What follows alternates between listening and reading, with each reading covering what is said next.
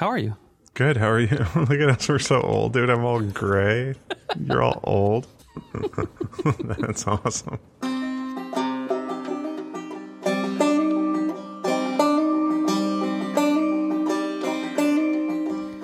Emerson Murray is an author, painter, filmmaker, gamer, radio DJ, in action figure maker, and basically an inspiration.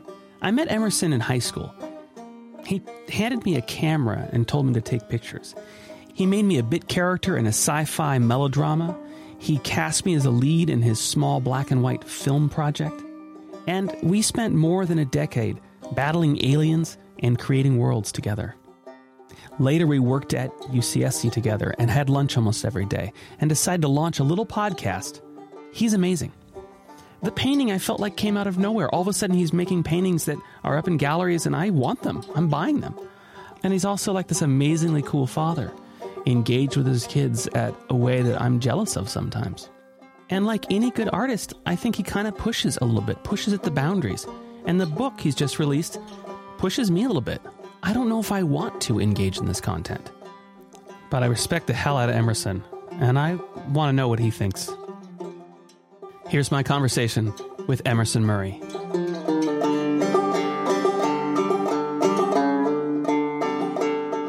We haven't seen each other enough. I know in a long time. a long time, and so much has changed. I mean, we haven't we haven't talked about your surgery, and then I, I meant to be more Oh, involved yeah. in your father's passing and come to the funeral. Yeah, isn't that weird?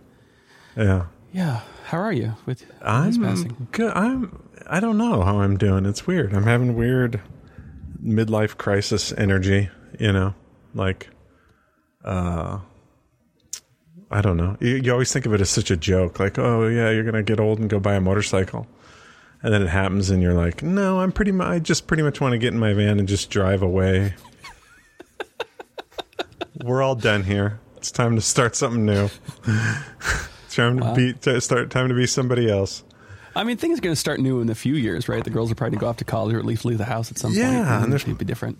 plenty of new shit, you know? Like Yeah. there's always new stuff going on, but there's something like it's just weird. And I, I, I think it has something to do with, with my dad's death, but Yeah. you know, it's just there's so I've never had dep- like real depression. Like I've been sad about stuff, but like real depression and um it sort of kicked in this w- weird feeling that I've never had, and like you know anybody that's had it is like yeah yeah idiot. But for me, it was like what is this? Where it's like you don't um like you're logically you're like yeah I'm loved, my family loves me, and everything's fine. But then your feelings are like yeah I'm totally unloved and nobody loves me, and it, you can't reconcile the guy the damn like uh, the logic and the feelings and i've never like usually you can like get those to work out and then you're like yeah i'm gonna be okay and uh, right now it's like wait why, why, the- why the hell am i having, having this feeling and stuff? We were in chubby's the other day and i'm just like looking out the window. I started crying for no reason like sobbing for no reason. It- and Mar- maria's like you know what's going on? I'm like i don't i don't know. I just feel sad. Like i'm not i wasn't even thinking about anything sad or anything. I'm just like it's just weird. So I don't know what's what's going on with that right now, but um, How long's that been going on? like a couple months. I don't know. It's just weird. It's hard to. It, I don't even know if what I said makes sense. Like No, to des- uh, to describe. You know. It totally makes sense. And at the same time, if you don't, if you're not conscious of why it's you're sad, it's it's hard to understand if there's anything Yeah. you can do about it. Yeah, because I'm used to being able to solve problems. You know, like you, you're like, okay, we'll get here, then go to there, and here, and then and with this is like, I have no clue, no clue, like what's going on, or like if it's further. And then I tried the old strategy this weekend of like, you know, fake it till you make it kind of thing, where you're like, I'm just going to act happy, and sure enough, it worked for the most part. Like. It's suddenly I'm like, wow, now I'm ha- I'm happy, I guess. Okay, cool. And then I played this video game I was playing called um, Disco Elysium, and there, there's this scene where he goes for um, the main character just goes for a walk with this lady, and the, and you're just the guy's a total drunk who's like lost his memory, and total kind of this loser cop. But then this one person in the game is nice to him, and then I, I started sobbing again. I'm like crying because the walk has to end, and you're like.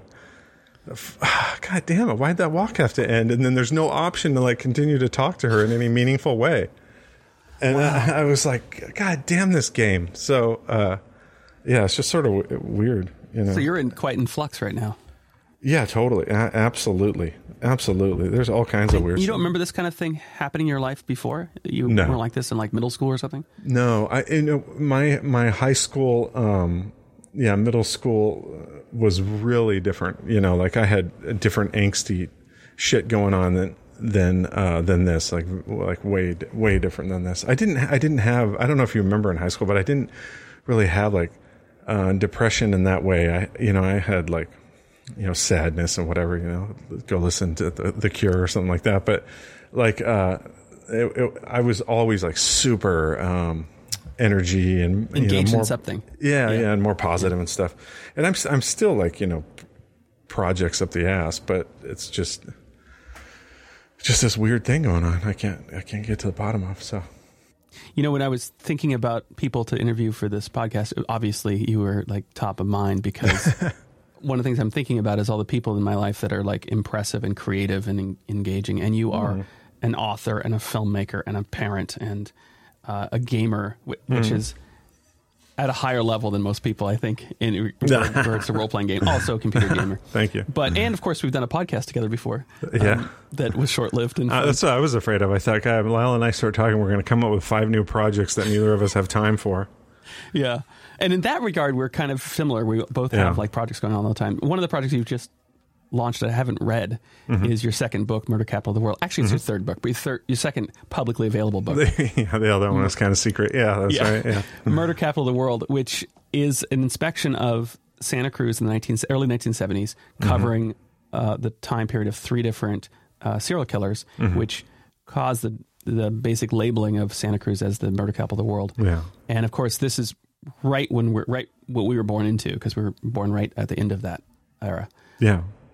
You've, your first book is actually about Bruiser Brody, who was a famous wrestler. Yeah, he was a professional wrestler, what they called an outlaw wrestler. He didn't like work for the WWF or WWE. He he he traveled the country, traveled the world, you know, wrestling in these little promotions, and he was a blood and guts wrestler. You know, he was more famous for hitting you with the steel chair outside the ring than like his headlocks or anything.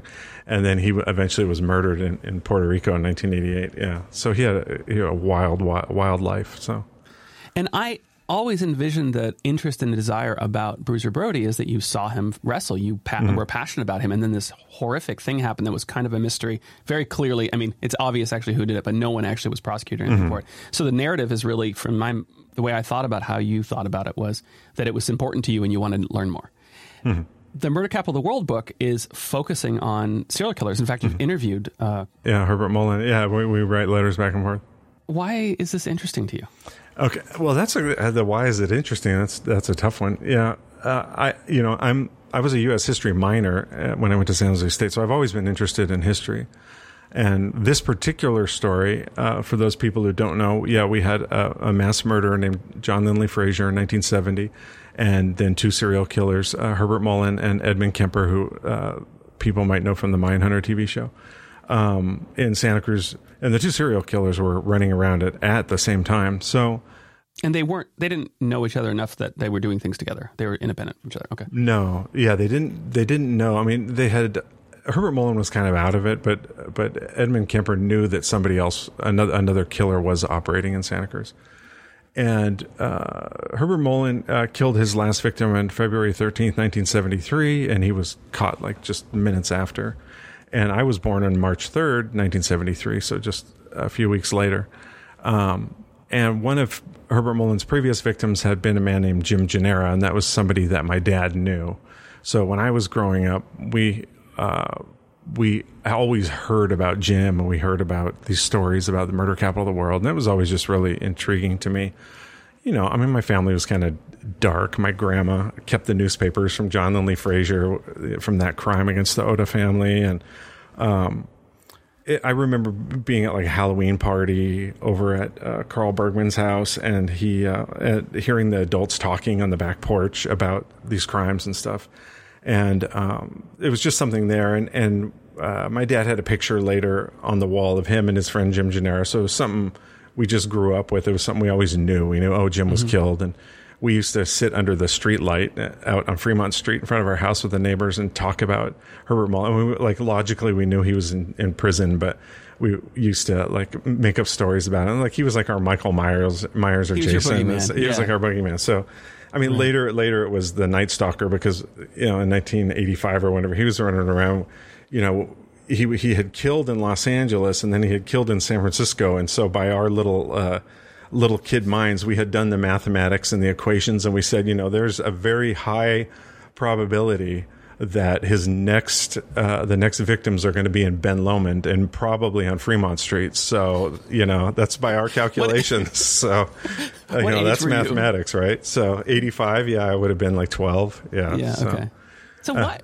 Yeah. At 12, I was not talking about serial killers and stuff. I mean, there was definitely scared of boogeymen, but what was it about you that brought your people around you into this kind of story and, and narrative? Yeah, that's a good question. I, I don't really know. I mean, I remember reading Helter Skelter. Uh, my grandma had a copy when I was like in fifth grade, however old you are in fifth grade, I don't know, but um, 10, 9, 10. So I, it was just always sort of interested. I guess, yeah, that morbid stuff. It, it's it, it's funny because I, I, I thought that that was re- very strange, but now that the world is so much smaller with the internet, you realize, wow, no, there are people really into this stuff. So, you know, I if I talk to my parents or my mom, uh, you know, it's kind of like, oh, wow, you're into that weird stuff. But then you go online and you're like, oh my god, I'm not into anything weird. There's Right. nothing, you I'm know, fine. I this is family. Nothing. good.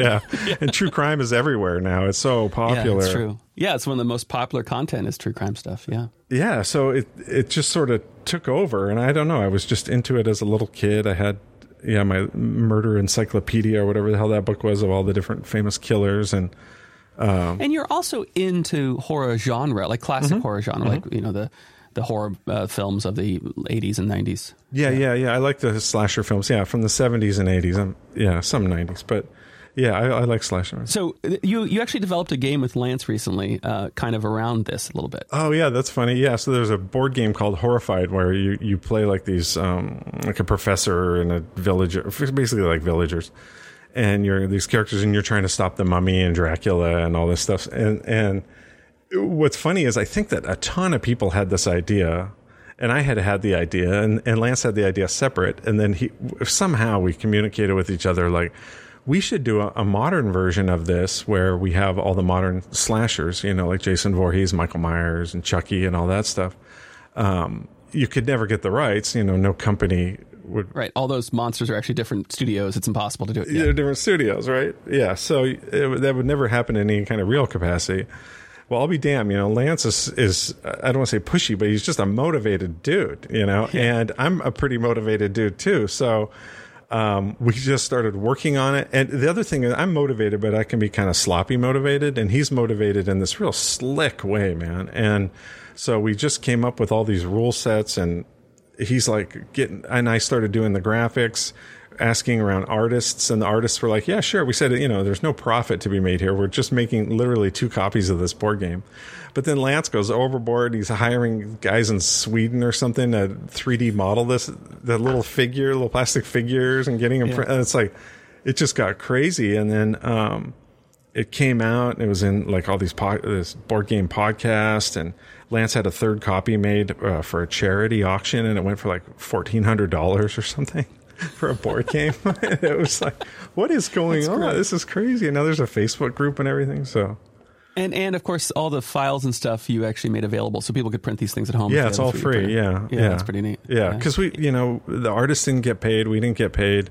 You know we don't own any of this stuff. The artists were just nice enough to do it. And so we were felt pretty strongly that uh, this has to be for free and you got to share it and, and, and keep the artists names out there like that it was writ, uh, drawn by them or whatever so That's great. You've been you've made games before and, and toys before. I used to make toy. God, I forgot about that. Yeah, I did. I used I called them in action figures because they were basically hunks of plastic that looked like Star Wars men or GI Joes. Yeah, and then I packaged them up in like GI Joe and Star Wars blister packs and packaging. It was called Secret Cinnamon Squad, and I had like five of them. And then you do a little print run because we were actually making the rubber molds you'd kit bash Star Wars figures or whatever and add your own stuff. And then I made the rubber molds and then I made the little plastic figures and you'd do like an edition, I think like a 50 or something or 25 and put them on the bubble wrapper and do the card stuff. Yeah, they were like real. You could find them probably. Secret Cinnamon Squad. I don't know. Yeah. I'm bringing this up because I talk about you being interested in like horror and like you know the murders and stuff, but the truth is you're also interested in Star Wars and GI Yeah, Joe figures, yeah, and you're also yeah. creating art and producing toys out of that space as Oh well. Oh yeah, and I'm paint, I started painting again too. Yeah, so I, I guess that is a lot of stuff. I always wonder. I was just asking my cousin Patty. We were just talking about the idea of like, God, don't you wish you could just be interested? in Like my brother, he was like four years old. I'm going to be, you know, a deputy, and he was like a laser. And I asked Patty, like, don't you wish you you were just into one thing so you could actually like really go down a path? And Yeah. she's like, no, it's so much more fun to be like this, you know, where we're just changing every couple of months. Um, yeah. I mean, my feel. You the- also you also had a whole genre of doing radio. live Oh yeah, radio. yeah, I did. I, did. I hosted a radio show. God. I mean, Yeah, yeah, that's that's, the funny. thing is you're really you're really a diverse, interesting, amazing person, I and f- I I forget about it sometimes because you know you're just a friend I of forget about it. Yeah. uh, you know, I think that really, I'm just running from death. You know, like, hey, you you only got so many days. You got to get some shit done. Yeah, And I hear people talk about being unmotivated. I just have to be quiet. I'm like, oh god, I, I have the opposite problem. There's not enough hours in the day. You know, I'm getting three hours of sleep a night, working on w- weird ass projects. And uh, like, man, you gotta just. There's so much stuff to do. There's so much great stuff. I start, just started a series of paintings of uh, uh, of nude people wearing a plastic monster mask. and they're like terrible. I, am trying to paint realistic, and I'm, I'm freaking horrible at it. Wait, are, you saying that you're supposed to? You're trying to write paint real monsters, but they look like masks? No, it's just models that I've hired to, to pose, and then I, I put plastic monster masks on them.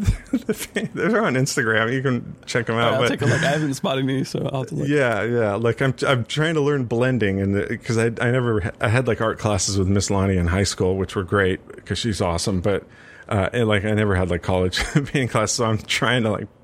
Everything's been abstract sort of uh, figures before, but now I'm trying to paint realistic, and I'm terrible. But whatever. I have a couple of your paintings, and they're fantastic. I mean, I've always liked your. I love the one that you have. Yeah. Oh, you have a couple. Yeah, you're right. The, I do have a couple. Yeah, the one that was by your door. That's a great one.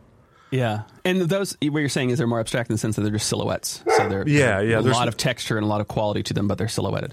Yeah, These yeah. new ones are not. Yeah. Exactly, and there's no like, uh, there's no depth to them. They're, they're not three dimensional in any way. There's no, they're just form. You know. Yeah. Sorry, my dogs are freaking out. Somebody's It's outside. quite all right. Um, um, the, one of the questions I have for you is that you were painting really consistent, like almost every day in Mm-hmm. the evening, doing all this show, and then you were showing all over Santa Cruz. We started being, and you know, I was finding the ones that I liked and Mm-hmm. bought a couple, and um, and then you just stopped painting for quite a while. What? Why did you stop? Fuck fish. No, just kidding. Sorry, that's from adaptation. From adaptation? yeah, she asked him, you know, he said, "Fuck fish. I'll never set my foot in the ocean." I'm not like I'm not that extreme, but um, no, I, I don't. I I started thinking about this book, and I uh, I didn't have time to paint, and also to be honest, it got kind of cold in the garage, so um, it was like, okay, I'm going to take a break from this this painting for a little while. And focus on the book. So it was sort of intentional. It wasn't that I lost interest in the painting or anything. It, it was the book just really um, started eating at my time, and I really wasn't doing that many. I guess I was doing the board game, but I wasn't doing too many other projects. So the book was all consuming. Yeah, I just dove in into it. Uh, Maria and I, my wife and I, went and saw um, uh, the uh, Mickey Aluffi. His name is he. He gave a presentation. He was a deputy sheriff that was really like the lead on the Kemper investigation. We went and saw him speak down in Aptos, and we had, I had been talking about like a video project with one of my coworkers, Greg, and talking, you know, like we got to do something like this. Is just this great story. It's always sort of been there. I've been thinking about it for years and years, and um, and when we went and saw Mickey speak, like his memory's really good. He's super sharp. But like you look out in the audience and like everybody was 80 years old. And I started like, my heart started beating and I'm, I'm like, this is, the story's not going to be around in like 20 years, 10 years, maybe even. And, and sure enough, a couple of people that I've interviewed, one guy I interviewed, he died the next day. I, he went to go look for pictures for me and I called him at, he, and he had passed away. Oh my god! I, I couldn't believe it. I know he was such a such a great guy too, and his interview was so insightful. But anyway, so I saw uh, Mickey Aluffi speak, and it was like the next Monday at work. I was sitting in my office, and I'm like, okay, I gotta, I have to start, I have to do this book right now. Like it's time. And um, and then I just started calling people uh, immediately and doing interviews. Did it look like a book to you right away? Yeah, that's funny you should say that because w- when it first came out, when the book first came out, I had taken so many pre-orders on it that I, I just felt overwhelmed with trying to because I'm doing all the sales myself, mm. and so I, for a, just like two days, I thought ah, I'm going to try to get an agent and and maybe get this book, you know, the second edition published by somebody else, maybe a real publisher or something, but um, the all the the agents are they said send us your or whatever they're called. I can't even remember what they're called. Agents, yeah, I guess so. Representative of some sort. Some yeah. They said send us your manuscript and I, I was so insulted by that because in my mind, it's sort of a, I'm just sort of following what you just said, but in my mind, the whole thing is a piece of art. Like it is a book. It's not a goddamn manuscript. Like this is the cover and this picture goes on this page and the words match this picture right here. So you turn the page and it looks a certain way and the table of contents look a certain, like yeah. it is, um, it is a, a thing. It is this book because really ultimately for me that's all i want. Like money's fantastic and everything but i just want this piece of art on my shelf when i am old and i want it to look how i want it to look. I want the paper to smell the way i want it to smell and feel the way i want it to feel. I want that goddamn cover to be